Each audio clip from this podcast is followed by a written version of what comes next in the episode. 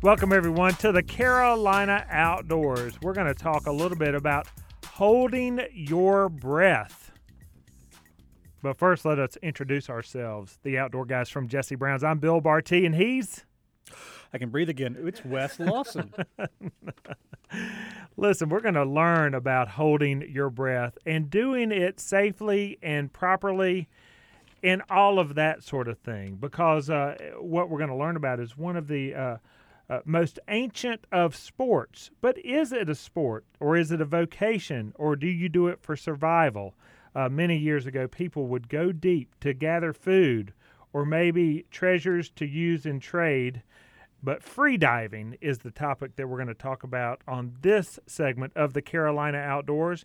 And when we talk about free diving, we bring on our friend Joe Sheridan from Waterman Survival to learn a little bit about it. So let's welcome him right now. Joe Sheridan, welcome to the Carolina Outdoors. Hey guys, thanks for having me. It's good to be here. Appreciate well, it. Man, it's it's fantastic to have you on here. And listen, thousands of years ago, people were holding their breath and going into the water for food, for goods, for trade. Um, maybe swimmers, military people dismantled armadas by going underwater for extended periods of time. And then there are other people who just took a dare, made a bet, and then they went mm. deep. Talk to us a little bit about free diving and what it is here in 2021 during modern times. Will you define it for our listeners? Sure. Uh, so freediving's been around for, for thousands of years. I mean, our, our, ancestors have been holding their breath and submerging below the surface for, for a long time for, for various reasons, kind of like you described. Uh, the reality is is that, that uh, humans, uh, we we have this natural ability to hold our breath, uh, somewhat similar to that of like a marine mammal. Uh, we have what's called the mammalian diving reflex, and we were born with it. It's part of our genetic code, and whether you want to believe it or not, we have it. And, and one of the things we teach in our classes is we teach people how to to trigger that reflex to make holding your breath more comfortable uh, and also physiologically change your body so that it can be safer uh, while you're holding your breath underwater. Of course, we never dive alone. You know, it's one of the biggest things we teach. If you're holding your breath and you're going underwater, you always want to have a trained buddy with you, but you also want to have a good understanding of uh, of that reflex and how it how it can protect you if uh, if there's a breath hold related emergency, but also make it more comfortable for you. So, so nowadays, people are using freediving for all kinds of things, whether it be spear fishing or or uh, performance training for, for other other sports outside of just being in the water. oh, well, uh, now we got to talk a little bit about that. And I'm gonna jump in, Joe. I'm not going to make you be an evolutionary scientist. I'm not going to make you do that. You are an FII trained, uh, a certified instructor in freediving. But back to the evolutionary science many scientists do say that being in the water has been a part of our evolutionary process as humans. Um, mm-hmm. Is is that is that kind of what you're referring to? Is maybe we came from the water, and that's uh, in holding our breath is is natural, or maybe even breathing in water is one of those way back. I saw that Kevin Costner movie too. Was that Waterworld? is it, uh, what do you think about that? Far as the evolutionary process, I'm sure I'm you know that I'm sure it stems a little bit from from that for sure. And of course, we we are we live our life on land, but the the, the reality is with the, the dive reflex, although it's not as strong as what a marine mammal uh, marine mammal is, we, we do have the capability of it. Um, you know, for example, uh, a, a, baby when it's born has a very strong diving reflex. The, an infant uh, within you know, a few days of being born, if you if you rest the baby in the water, the baby actually knows to hold hold its breath. And over time, as as we evolve and life goes on, we the reflex is always there. It's just we lose that uh, initial trigger to trigger the reflex. Um, so again, one of the one of the most powerful things of our, our courses and, and lots of courses out there, not just mine, is is showing people what they're what they're naturally capable of. When people say, "Oh, you can hold your breath for minutes," and they're like, "That's crazy." It's actually it's not that crazy. It's super attainable. You just need to know how to to change your body to do it, and also do it safely. Well, I'm glad you brought that up. We need to talk a little bit about Waterman Survival. It's a breath holding training organization that you lead, but you're an FII, Freediving Instructors International certified instructor. Um, and that organization, the FII, is, is, you know has an international reputation uh, based here in the United States. It was founded by 13-time world record holder uh, or freediver uh, Martin Stepanek. Tell us right. tell us about um, uh, uh, the world record part of it, the sport of free diving, because there are different versions of it. Some people do it for a living, some people do it for sport, some people do it for survival. Um, talk to us at first, I guess, about the sport part of things. Sure. So, so Martin is uh, one of the founders of modern day uh, education in freediving. He is a 13-time world record holder. He's from the Czech Republic, and he's lived here in the states. He actually is based with his wife in Kona, Hawaii. Um, and uh, Freediving Instructors International is the largest freediving education in the United States. Um, he was a great competitor, a phenomenal athlete in, in the sport of freediving. Various athletes, men and women, uh, train on specific dis- disciplines. Uh, uh, constant weight, which is just freediving while while kicking either with a monofin or bifins to a certain depth. Uh, they also have no fins discipline, where you're also going to depth but not wearing fins. Um, and then they also have uh, uh pool specific training, which we have st- uh, static apnea, where you're holding your breath as long as you can, and then dynamic apnea, which is where the athletes are swimming lengths of the pool, either wearing fins or without fins. Uh, again, everything on a breath hold. The, the freediving competitions have really uh, evolved in the last several years, and um, there's some phenomenal athletes coming from all over the world. Um, the the competitions are kind of coming back now from COVID, from being kind of the world shutting down, but everything's starting to come back, and uh, those competitions are set up with uh, the uh, the best safety that, that exists out there. And, you know, people are going for national records and world records, and that's more of a competitive level. But the majority of the world that's in freediving is doing it recreational, uh, recreationally. Um, and obviously, spearfishing has really taken off uh, in, in, in, so many different parts of the U.S. and Europe. Um, and, and the need for education is, is really important because really anybody can go buy a spear gun and jump in the water and, and shoot fish but that's not really a, a, good way to do it because if you don't know what you're doing and you don't know how to be safe, you don't know how to deal with, uh, you know, the, the, the wild that exists in the ocean, um, it, it's just not a it's not the best way to go about it. So that's why freediving education has been so important uh, for people getting into spearfishing. So why don't we talk about those dangers and how you help students overcome the dangers inherent in this activity in the sport? Sure. So, you know, part of the education is just starting with, you know, the basic signs and symptoms of hypoxia. That the reality is, is when you hold your breath and you go underwater, you're in some state of hypoxia. Hypoxia is just a low level of oxygen. You know, in our everyday lives, we deal with hypoxia. If you go for a run or uh, if you got your uh, your gear bag from your truck to your boat, you know, you're you're you're basically utilizing oxygen. When you repay that oxygen debt, uh, you breathe, you inhale, you exhale. But when you hold your breath and you go underwater, your O2 levels will start to go down and your CO2 levels will start to go up. And until you get another breath, you're in some state of hypoxia. And understanding the various levels of hypoxia is really important. So, understanding the feelings that uh, a free dive athlete would have, uh, as well as as a safety diver, what you would look for if a victim is having uh, experiencing higher levels of hypoxia. So what that does is it helps uh, it helps keep people understand what to look for and what to feel like what what is the safe zone and what is not. And if something were to occur that was unsafe, to be absolutely ready to assist a victim that would potentially have a breath hold related emergency. So it is a big wake up call on on how easy it is to re- to save a life, but it's also a big wake up call on how to prevent uh, you know unnecessary accidents while holding your breath. And and the biggest thing is just never dive alone, whether you're in a pool or the ocean or wherever. You never hold your breath and go underwater ever, and that's that's the biggest thing that we share. Now, when you're taking your students and you're and you're swimmers with you out in the water, are we using weights to get down deep? How are we getting down to those those depths? Because you know your first level course is what thirty to sixty feet deep, and then beyond that we're getting to one hundred and thirty two feet. Yes, so the entry level course is 20 meters, which is 66 feet, and uh, entering into the second atmosphere of pressure.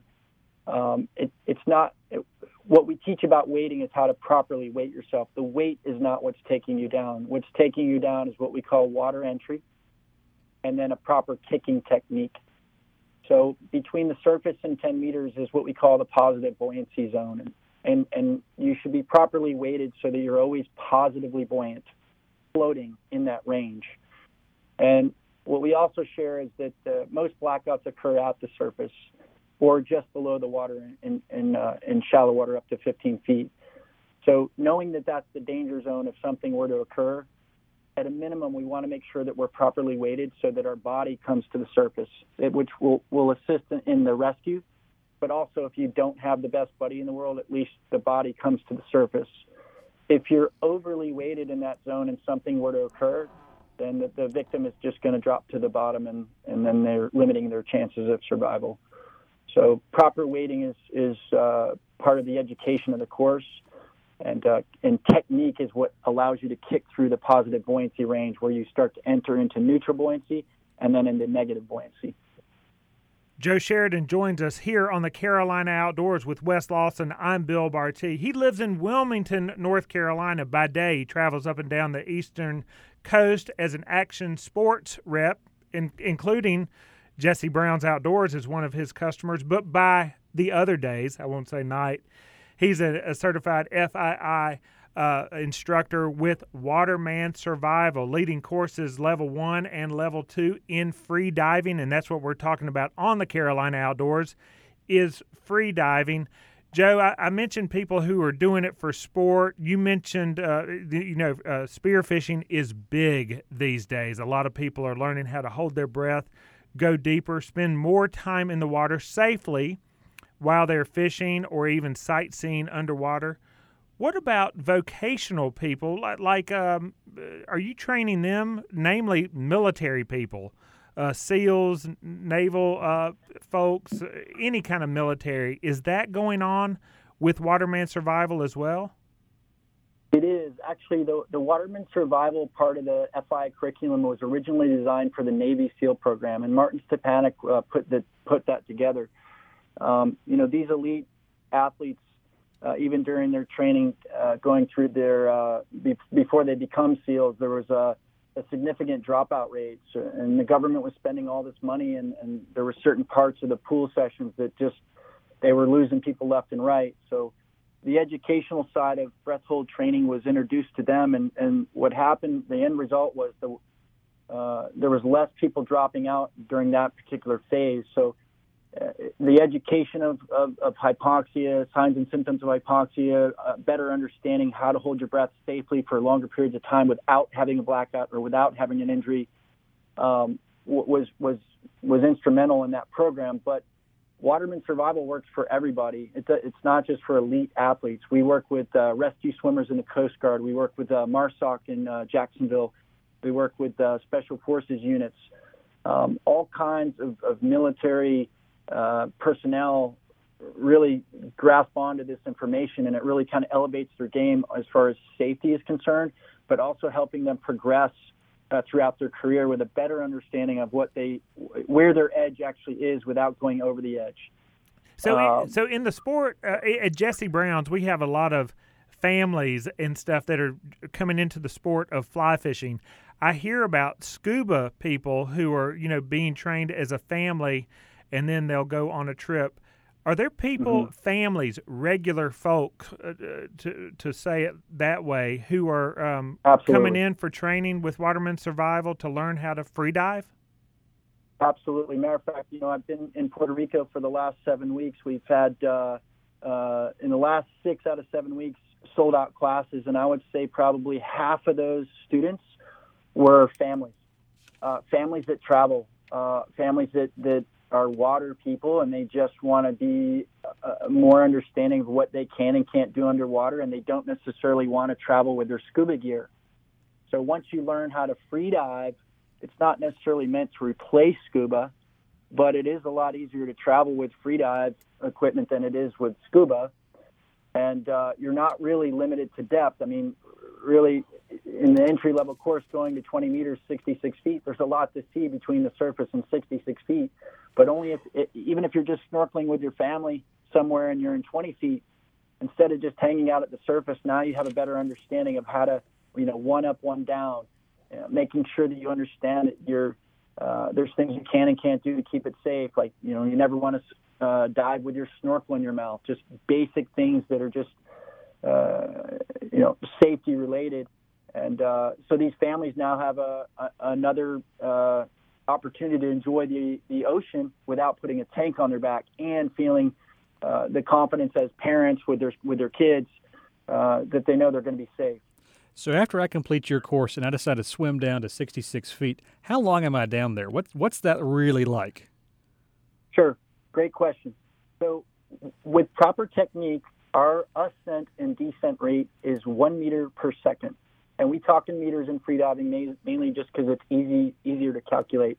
So a 20 meter dive should take 40 seconds, 20 seconds down and 20 seconds up. So if you're just doing a touch and go and you're diving down the line, a, a 66 foot dive is less than a minute, which is pretty pretty awesome because the day prior before we take students out to the ocean, we actually do static apnea training where you're holding your breath as long as you can under direct supervision of the instructor and a safety. And many of the students just that have never done it before, complete beginners, are holding their breath between two and four minutes. so it's it's it's pretty powerful when they're like, wow, I can hold my breath for a bunch, you know several minutes, and then the next day they're diving to almost 70 feet, and that total dive time is less than a minute. Wow and we should say don't try this at home. Without proper without proper training and we'll get to that right now. Joe sheridan has been our guest of waterman survival. Joe how do we sign up whether we be an elite athlete like uh, yours truly maybe or a navy seal or maybe you're just uh, looking uh, for some adventure with your family and want to do this safe?